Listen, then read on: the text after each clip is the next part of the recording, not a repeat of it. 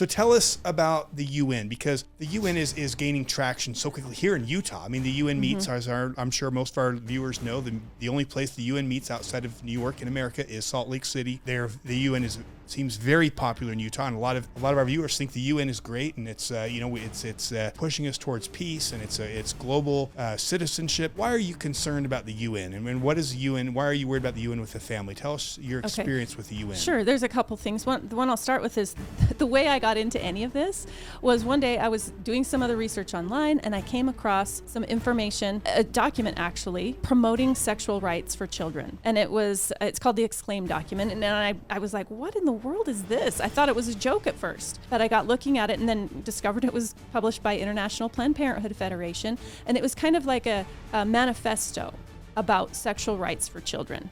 And it was very well done, pr- presented in wonderful terms, but it, the underlying premises of it were horrific. And I thought, what what is this, and where is this coming from? So that led me to becoming involved with a group called Family Watch International that has worked at the UN for many years, fighting that exact agenda, the sexualization of children. So what is what does the sexualization of children have to do with the destruction of the family? Well, it has a lot to do because if you if you mess with sex, if you get children to believe that sex is their right, which is what these documents do, they present sex as a right, that it's a right for children to experience sexual pleasure, and that it's in fact wrong for us to stop children uh, from engaging in sexual activities if they want to, because that inhibits their happiness and pleasure. But if you get children to believe that sex is their right, that it's not tied to childbearing and shouldn't be, that it's not tied to responsibility, it's just simply for fun, that's the only use of it,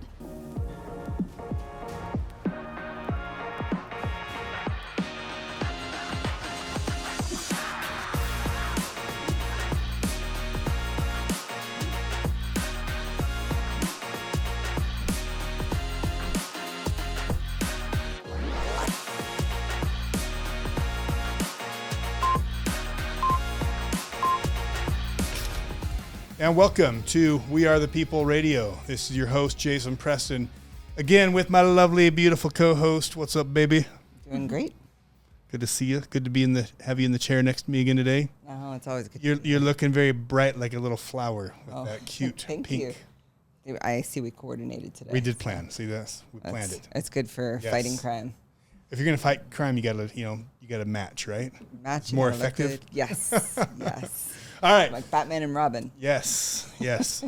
All right, so we got a uh, great show today. We have an author, very talented person.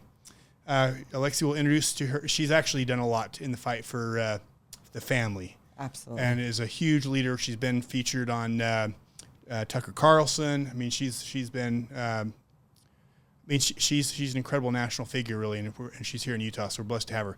Before we uh, and what's more important than fighting for the family right now? Right, because that's what this ultimately all this is about is is they're trying to destroy the family. Exactly. I mean, everything that they're doing with through the LGBT movement, through I mean, a lot of the garbage is, is coming after the family. So before we jump into it, make sure you're following us um, on Rumble, on all of our podcast channels, Podbean. It is We Are the People UT. Also, our website, brand new, been redesigned. It's actually awesome now. Uh, check out our website because if you want to find our band stuff, it's you can get to it through Rumble, and we try to keep it on our website. So go to our website, wearethepeople.org. So wearethepeople.org. and increasing numbers of banned stuff. Yeah, they don't like China. They, don't, like, and they don't like talking about banning the Bible in Utah. that apparently we, uh, that's- that we called out Utah for banning the Bible. yeah, Uh, misinformation. This episode is brought to you by Global Remarketing. They uh, do heavy equipment and truck sales. They're based out of Utah Valley, a veteran family owned and operating and serving America for 50 years. And again, uh, just a shout out. I want to thank them because they have been very involved in not just helping us, but in the fight for freedom throughout Utah. And there's so many good people out there that people just don't realize that are that are in the fight and they're in the trenches and and uh, they're running their businesses and making money and, and putting money, investing money in, in, into the fight for freedom. And just without people like that, you know, we wouldn't be able to do this. And so I want to just shout out, out shout a thank out, thank you to Global Remarketing. So without further ado, let's rock and roll. Why don't you introduce our incredible guest? Awesome. I'm going to put this right here as, as I introduce Kim Ells. Kim Ells is a researcher on family policy, has spoken at the United Nations and around the country on international threats to children and the family. She is a graduate of BYU University, I guess BYU. Brigham Young You got it. University. I like it. BYU, Brigham Young University, University. BYUU. she is married and the mother of five children. So welcome. I sh- I actually welcome, Welcome back. Kim Thank Ells. you. There is no record though of the first show. right. It was a great show. It actually was one of my favorite shows. Yes. And then it didn't get recorded. yes. Technical So I don't know if it ever really happened or if it was. There's no A proof that figment of our imagination. it could have been, but it, it- in my imagination, it was great.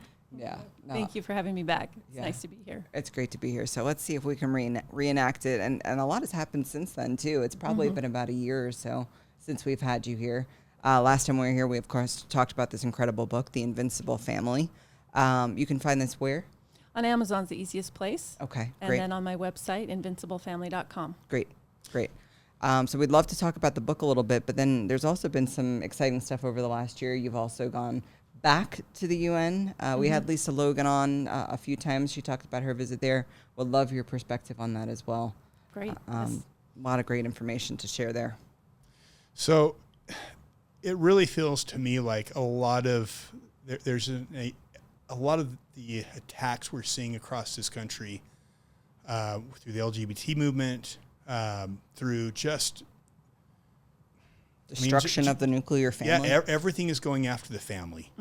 And so when I, when when we, you know we you, you write the book Invincible Family, um, obviously it's it's a very powerful book, and it seems like it's there is it's just written for our time. Um, tell our listeners a little bit about the Invincible Family, why you wrote it, and what you think are some of the most important principles in there. Thank you. Well, I feel like the the family is the is the seat of power in a society, and not not a lot of people think of it that way. We think of power as being in governments or you know companies or whatever, and there are there is significant power there, but the core power lies in the family. And I think and that the family is the, the great obstacle of why governments can't just take over because there's moms and dads in the way raising their kids the way that they want. And so the family is powerful. It's in a position that's almost indestructible. That's why the book is called The Invincible Family because, you know, once once a, a man and a woman come together and have a baby, that baby is theirs. And they feel that it's theirs because it is. And no no government supersedes that possessorship of mother and child and father and child together in that family. And so that establishes um, an organization of original government. You know, before there was any state whatsoever, there was a family, and the mom and the dad were the government essentially of the family. And so that's preeminent. It's first. It's dominant, and it should stay that way. And governments, the you know larger governments are important, and they serve an important purpose. That their purpose is to protect the rights of individu- individuals and families. And the problem is when they try when government excuse me, governments or other entities try to usurp the power of the family rather than the protect than protect it, that's when we're in trouble. You know, it's interesting because um, Julie Beeling, who we've had on the show, she wrote a book called Beneath Sheep's Clothing. And um, one of the things that, that we've studied too is in the Soviet Union, and she addresses it in her book, one of the major um, goals they had was to destroy, dismantle the family. Mm-hmm. And, and, that, and one of the things they push is that the children do not, it was selfish for a mother or a father to call the children theirs, that the children actually belonged to the state. Mm-hmm. And that it was selfish for them to think that it was, that it was their child. So, you know, you see it in the past in Marxism, this, this attack on the family.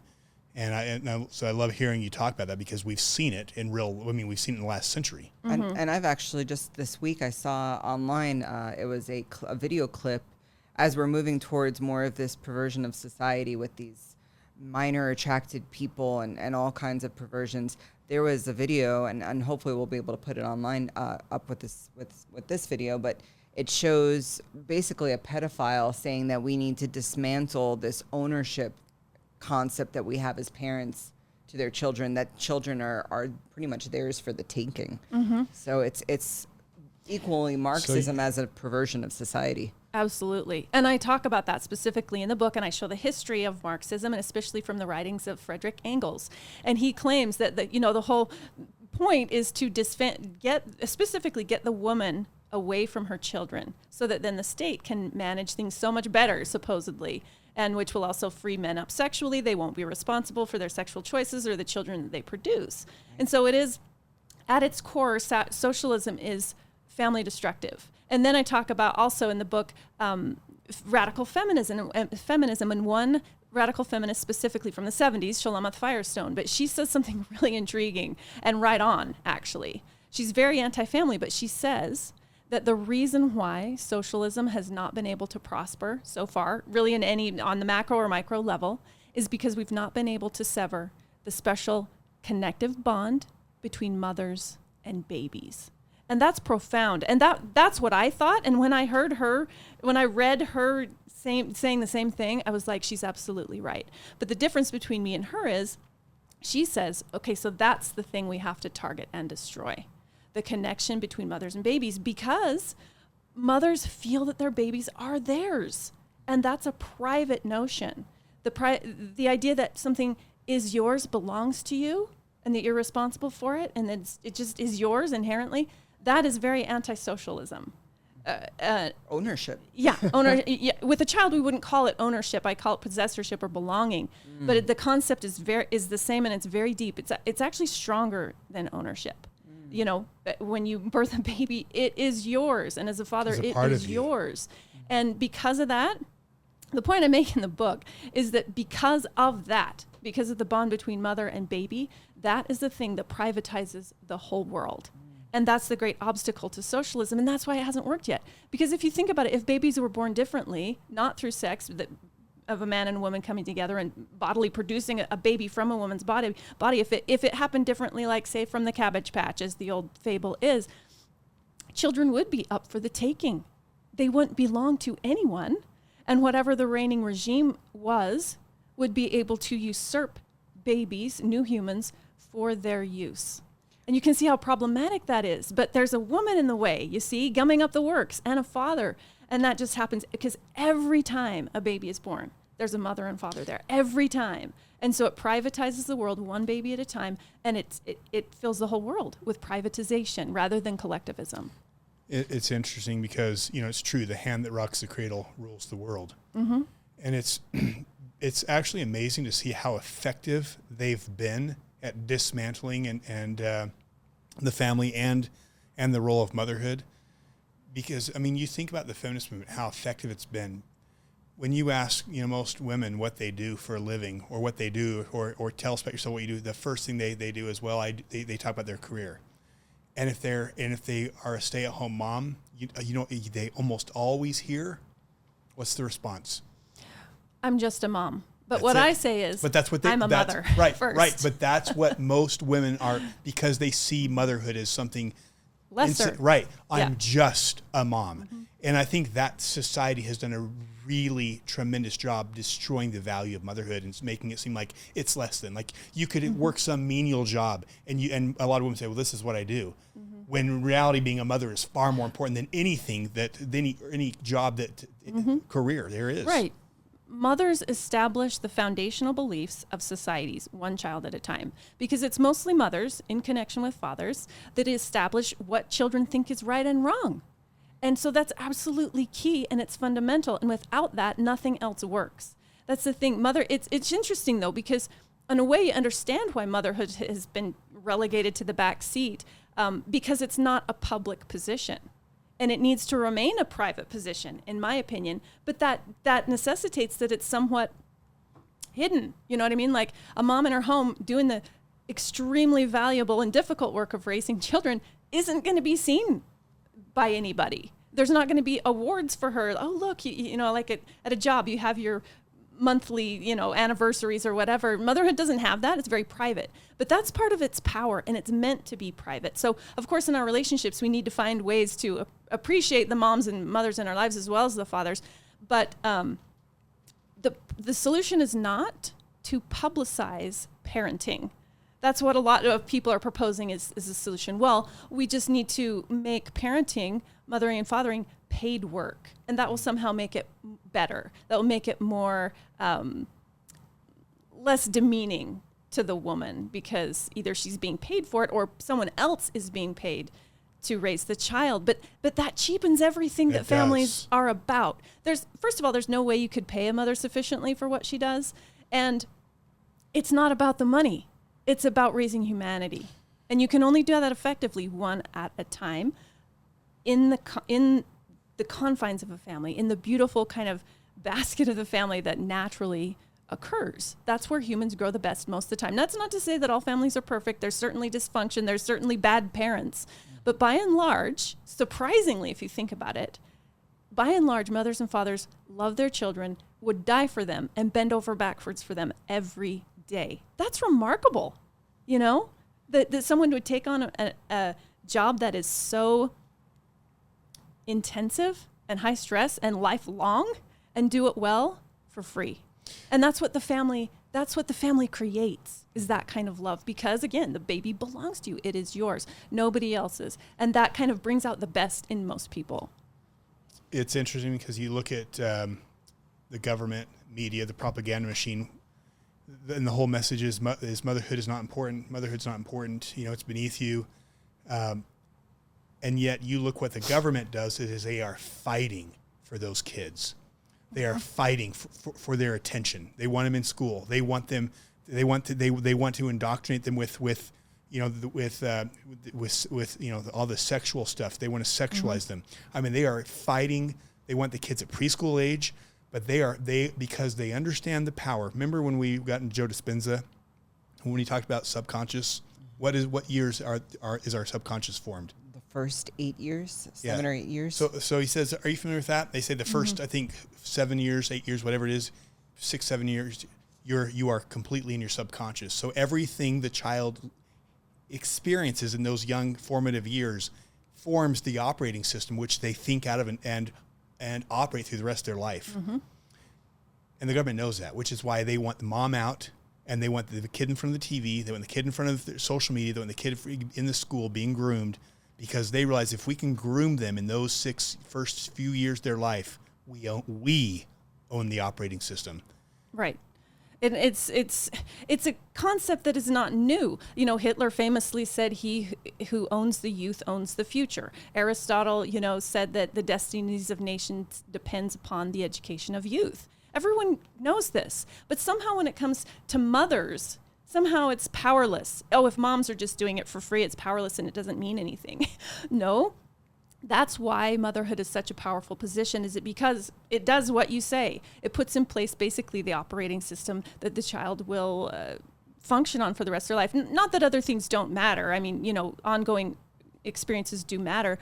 But um, there's been study after studies, particularly one I'm thinking of, that shows that the the level of warmth of a relationship between a mother and the child has a greater effect on that child's success, both financially and socially and academically, than any other factor for the rest of their lives. So it's not like motherhood doesn't matter, and fatherhood that is meant to support motherhood. Um, so it matters a lot. And to say suddenly, well, we've got to get mothers out of there because they've got something better to do. That's that's the line these days, right? And again, I'm not. And I'm they've not done a great job. They, they have, and I'm not against mothers doing other work. I do other work other than mothering, but motherhood is my priority, and I think it needs to be okay for women to say that and to feel that and to invest years of their lives in that because that's the most important thing. Do you feel that we're in a tipping point now? Because I, I feel, especially in the last few years, we've really seen a shift. Uh, it, it's almost become overwhelming with the attack, not just on mm-hmm. kids, parents, education. I mean, it's a full fledged attack.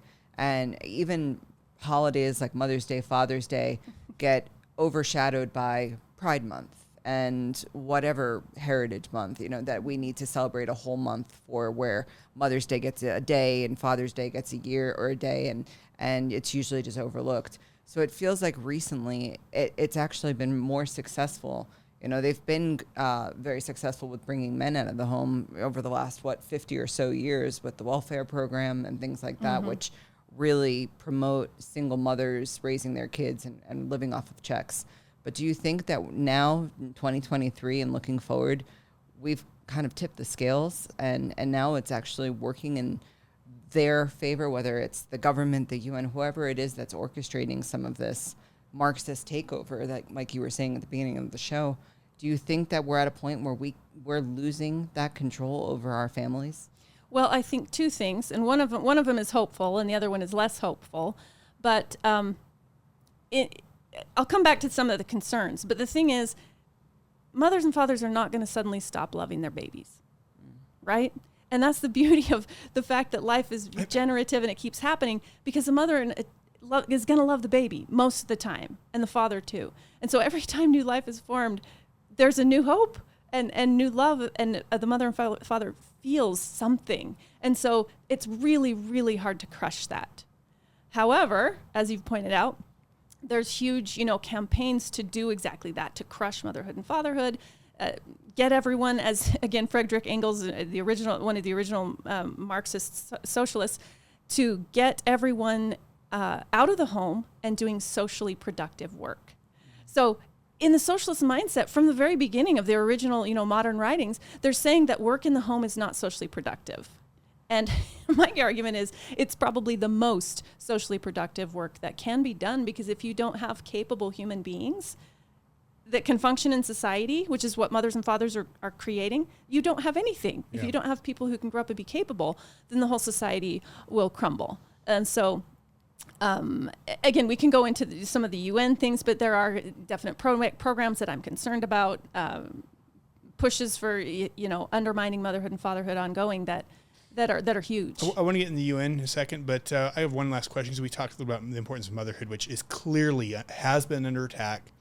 Uh, I mean, Actually, what's cool is it, it, actually feels like there's a bit of a pushback, and you see a lot of women who actually are saying, "I'm proud to be a stay-at-home mom. I'm mm-hmm. proud to be a mother." There is this countercultural movement, which is awesome. Yes, and and I I give props to any of those women who are unabashedly standing up for motherhood because there is a pushback.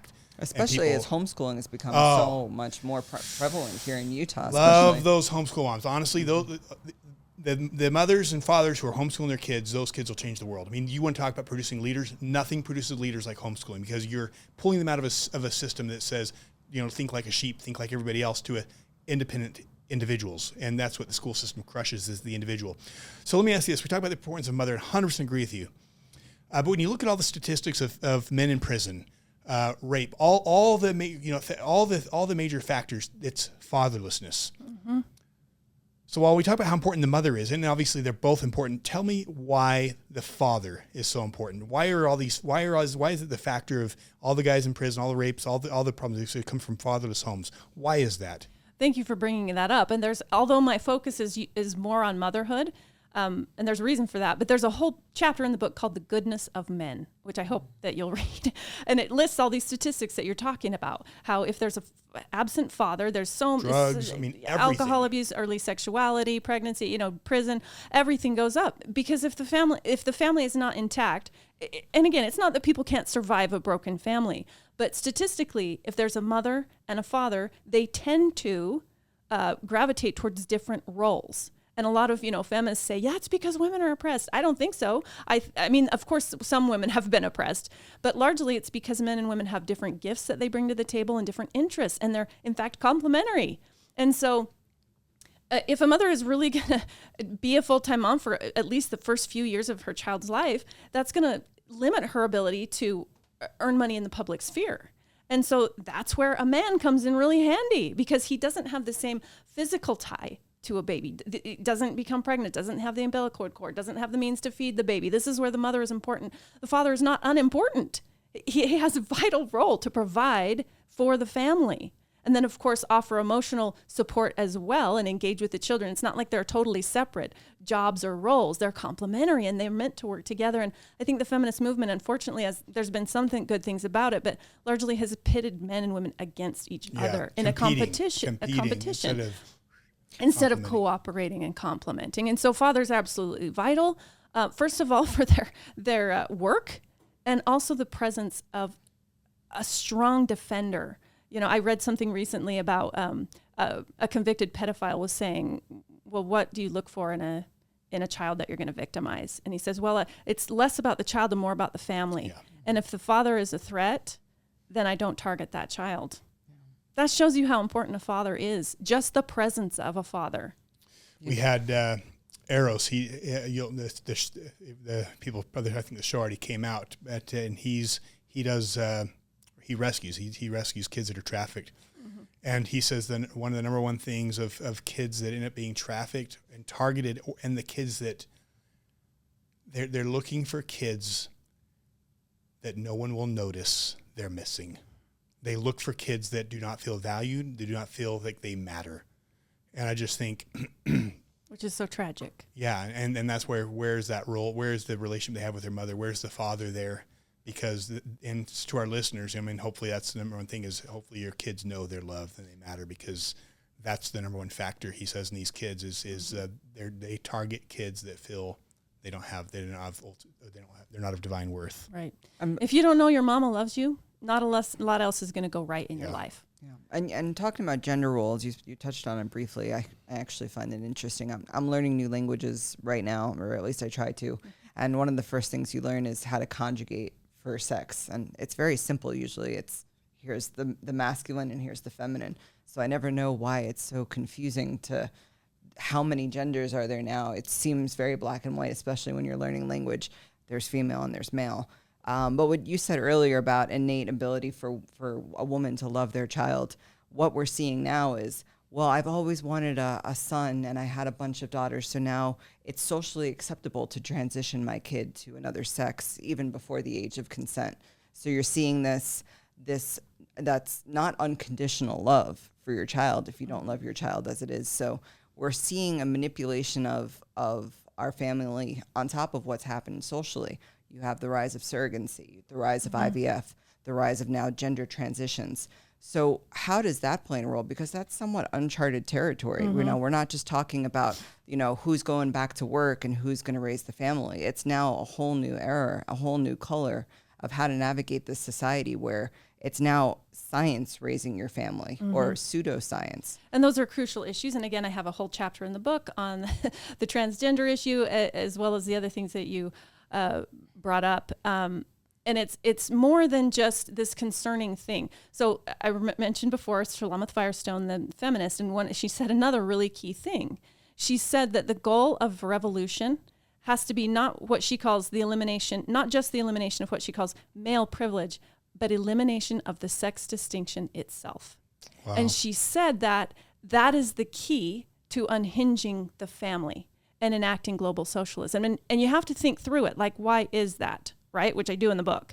But um, the thing is, if, if you negate not just the importance, but the reality of biological sex, of the fact that there are males and females, then you also eliminate and socially and moving towards legally the existence of fathers and mothers because a mother is a sex specific designation. Father is sex specific. It means a man. Mm-hmm. And so now we've seen that being blown to bits. When I first wrote, originally wrote the book in 2017, then it it was 2020 when it came out.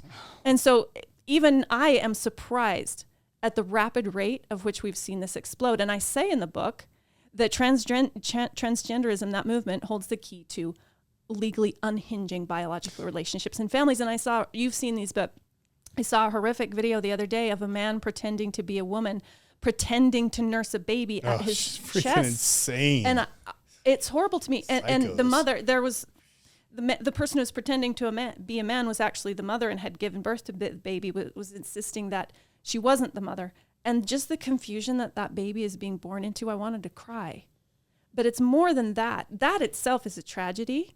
But it's more than that because it is pushing to change our laws and the recognition of the belonging of a baby to a specific mother and mm. father, mm.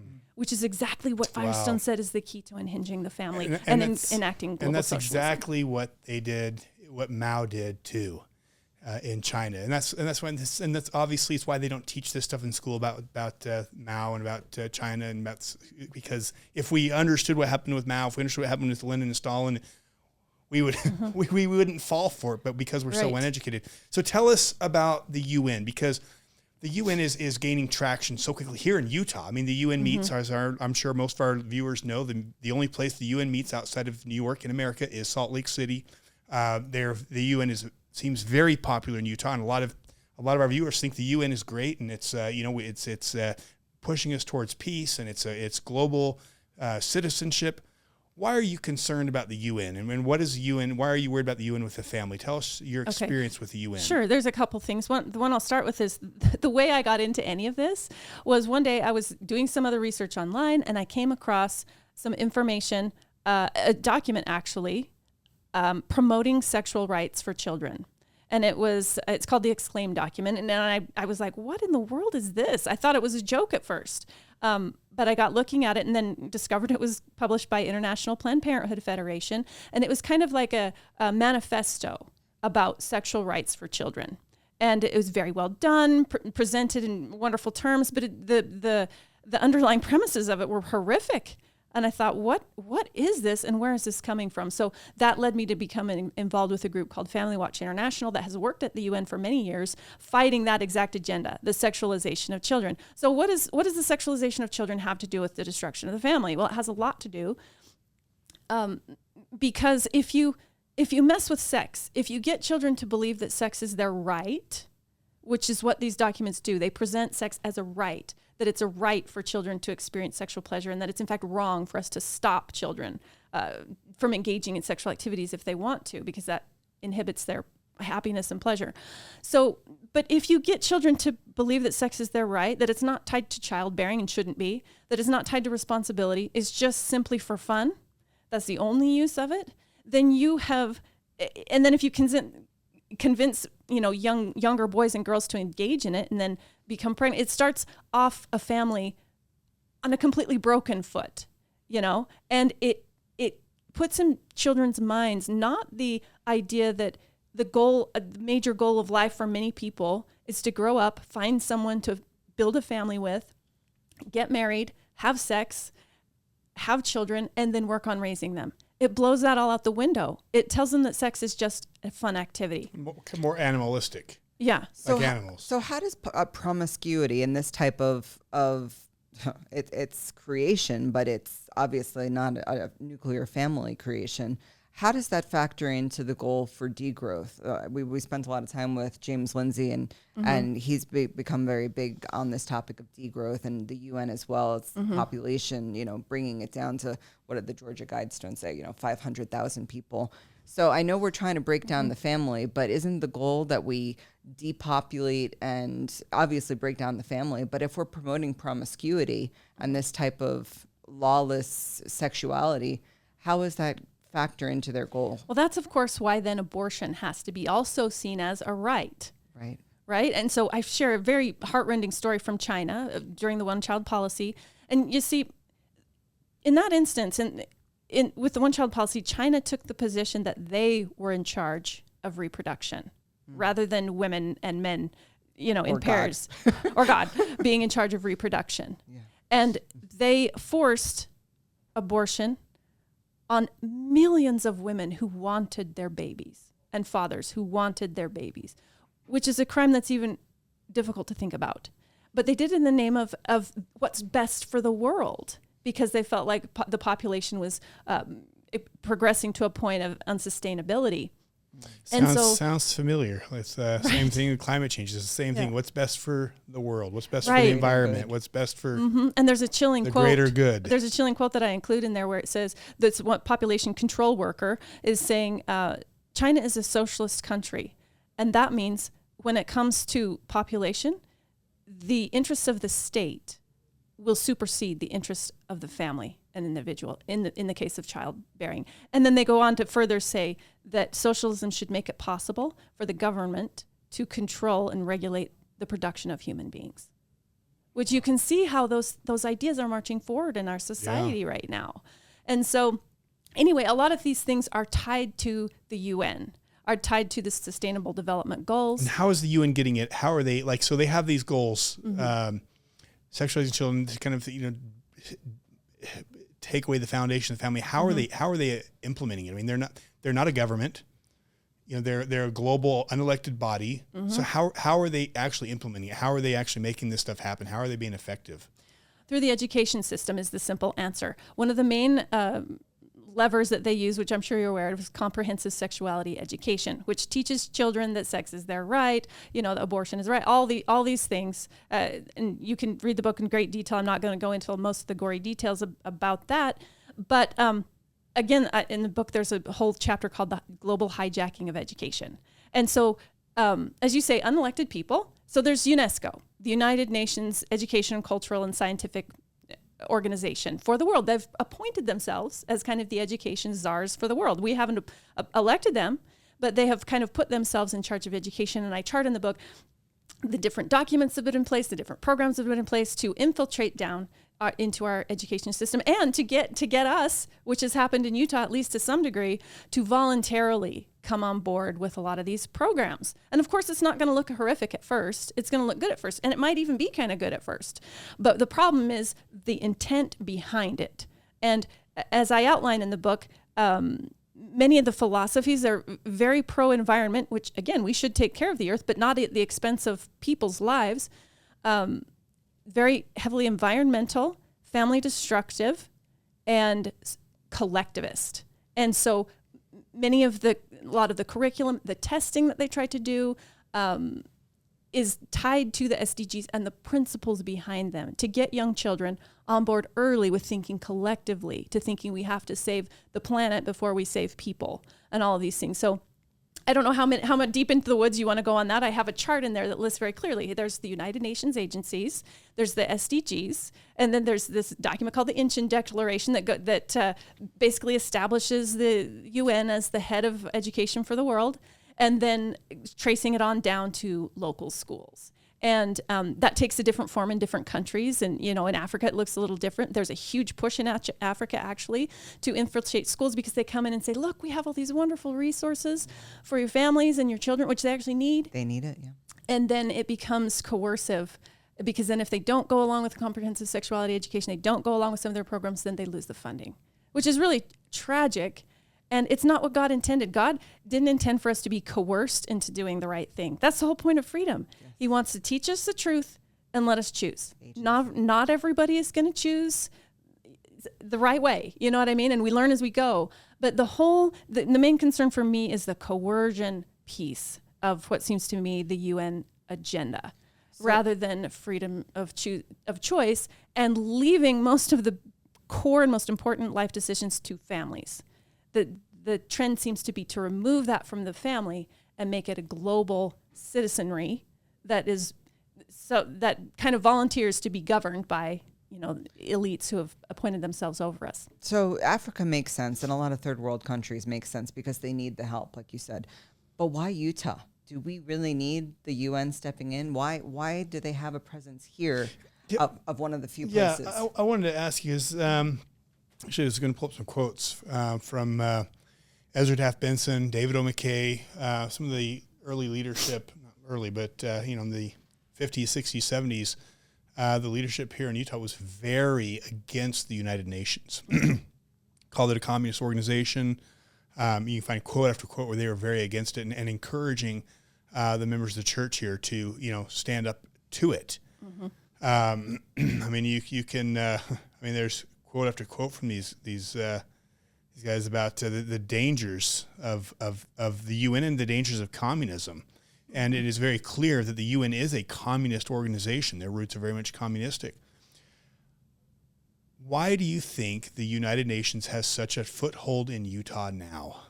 Well, I think it's been carefully chosen because we are very a very family friendly state we, we pride ourselves on having families and having strong families and being family focused. So if if they can prove that their tactics can work here, I feel like they've they will feel like they've already conquered the center point. There may be a lot of other reasons, but that's the core reason I feel like because if they, if they can infiltrate here, there's a domino effect that's can be why, why do you think Utah and, and uh, the leadership of both the, all the leadership here from state and, and, religious is so welcoming to the UN? Um, well, they haven't read my book, first of all. That's how we really solve should. it. That's how we solve no, it. But but it's it's a, it comes very well dressed. You know, it it comes in in language of rights and and helping people and and actually the SDGs are great goals like the intent behind them that we won't have hungry people that will solve poverty that people will have fresh water. All these some things, of them are great. Most of them are great. Like in concept yes those are things that we all would want for humanity. But the problem is that they're the way that they're going to that they are being pursued. Are they being pursued through force and coercion and socialism and and communist takeover? Or are families being allowed the greatest degree of freedom possible to seek those things for the members of their families? And our government's working to protect families' rights to do that, realizing that the goal to leave no one behind or whatever is not realistic because people make different choices. So anyway, the the point is when we need to the family is the strong point. That's where we started out, right? And, the proclamation of the family is Yeah. is that is the family is central to the Creator's plan of salvation. Exactly. And so if you can undermine that in tricky ways, you know, in places where it matters to a lot of people, then you've you've succeeded. Now, I will say that not every single thing that the UN has ever done has been bad and wrong. There have been noble efforts. There have been good things. There have been things that uh, various churches have partnered on the UN with, and those have probably been productive.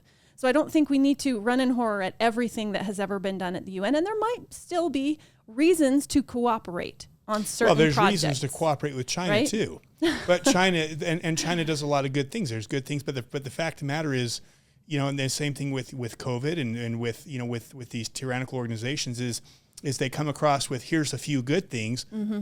but but they use that as bait to get to accomplish their purposes, and, Exactly. and that's the problem between the United Nations, World World Economic Forum, Mm-hmm. same thing. And most of our politicians.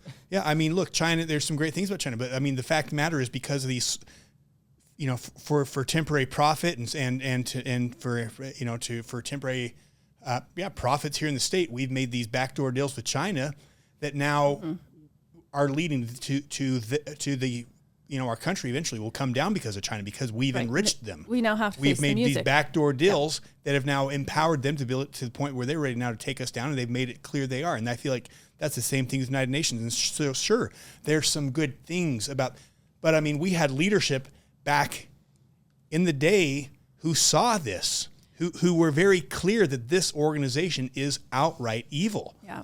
And so to make a deal with the devil to get a few perks, at what cost? And now here we are. The United Nations is at a point where where look at our schools; they've been taken over. Look at their their goals have been very they've been very effective at implementing them. And same thing with China. I mean, it's like we've made all the our aunt, our parents and grandparents, and, and we have made so many backdoor deals with with these globalist organizations that now. Now they have their tentacles around us, and it's like, where's the wisdom in this, and what do we do to stop it? Right. And I, I went to the UN uh, this spring um, to the Commission on Status of Women in, in New York City. I took I had been involved at the UN earlier, and then I had a surprise baby at age 42, and so I took four, five or six years off because I had something more important to do than save the world, which was saving my son. And so then I went back to the UN this year, and we don't have time to go into all that, but I was once again shocked at the lack of valuing anything about family and the way that they stir women up to accomplish the nefarious purposes. They like frame a problem as if this is an affront to women and the whole world needs to be if we really love women, we need to solve this problem, which is a, problem they have created. Anyway, so the big the big focus of this year's Commission on the Status of Women was digital rights. And what they want, it became very clear after the week of being there, is they want all women and girls, and of course men, online. There's many reasons for that. I went to a class specifically with one of the heads of UNFPA, and the, the name of the event was A Phone of Her Own. And it was the point of it was every woman and girl should has a right to have a phone.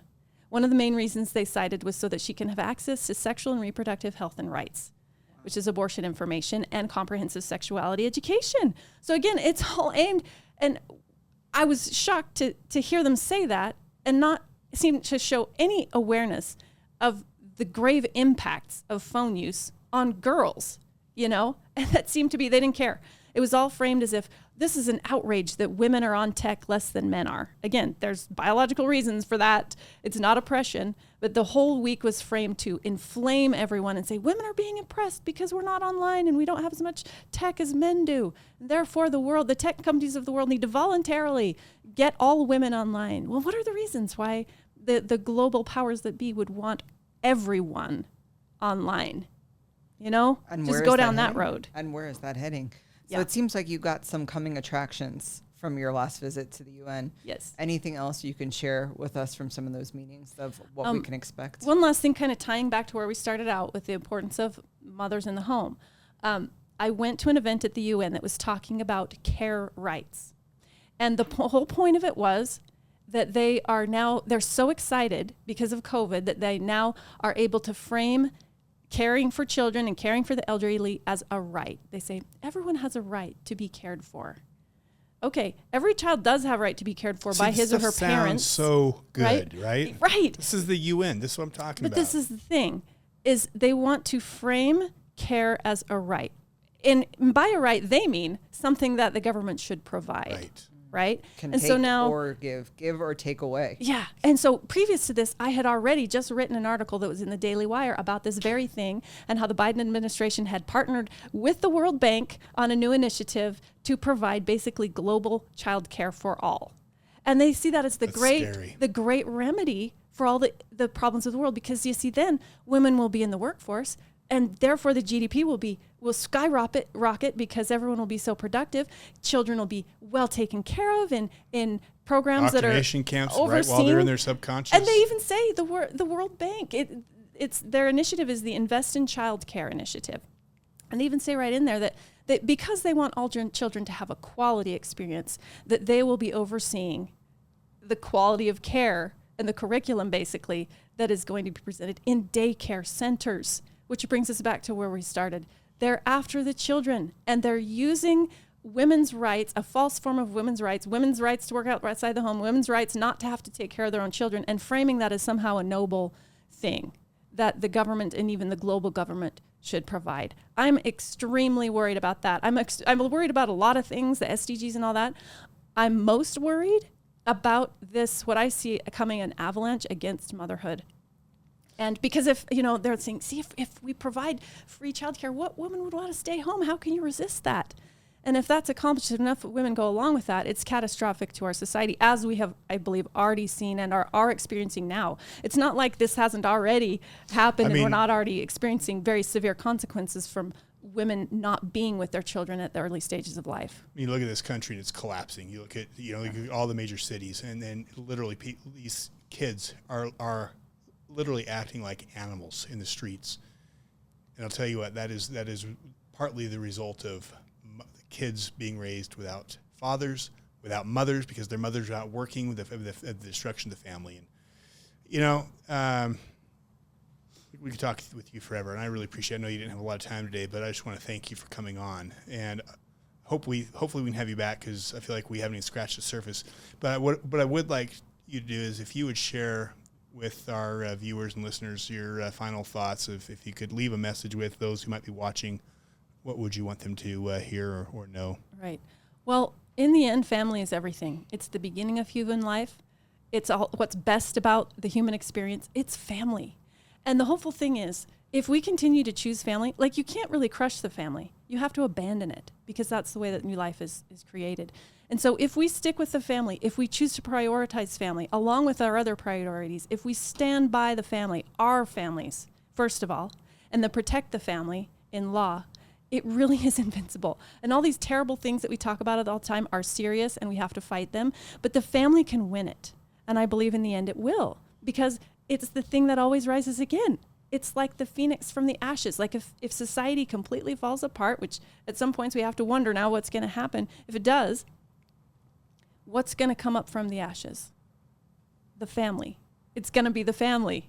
It's going to be a man and woman forming new life. It's not going to be some government program because there won't be a government program. Because the family predates fam- uh, government. The family predates the state and it will always rise again. Governments have and dynasties have come and gone, but what has remained? The family. Even in China, where they tried to crush it through the one child policy, what remained? The family. So the family is going to remain. And as long as there is love between parents and their own children, we have reason to hope. Wow. Powerhouse. What are your thoughts, babe? You know, we've we've talking offline about the last generation, the last great generation. Some some of our grandparents, great grandparents that lived through the world wars back in turn of the century, early 1900s, and how that was the last great generation because they lived through really tough times, and they raised kids in a way that would allow for them to grow in a time of prosperity. And then that led to the boomers, and the boomers led to pretty much where we are now. Um, pretty much a very, what's the word? Isolated, very, very uh, protected, very protected uh, generation that was spoiled by not having to live in war or any of those types of horrific situations that our ancestors lived through. Um, and while that gave us a very weak generation, it seems to be vulnerable to these things, to, to the destruction of the family. I actually find that we're at the other end of it because as we're speaking about this and we're talking about the gender confusion, the broken families, war imminent on our doorstep, I start thinking, well, what's going to happen to our kids' kids? What kind of mm-hmm. generation are they going to be growing up in? But the hopeful part of it is they're going to be growing up in some really tough times. And it's those tough times that actually create the strongest Strong people. people.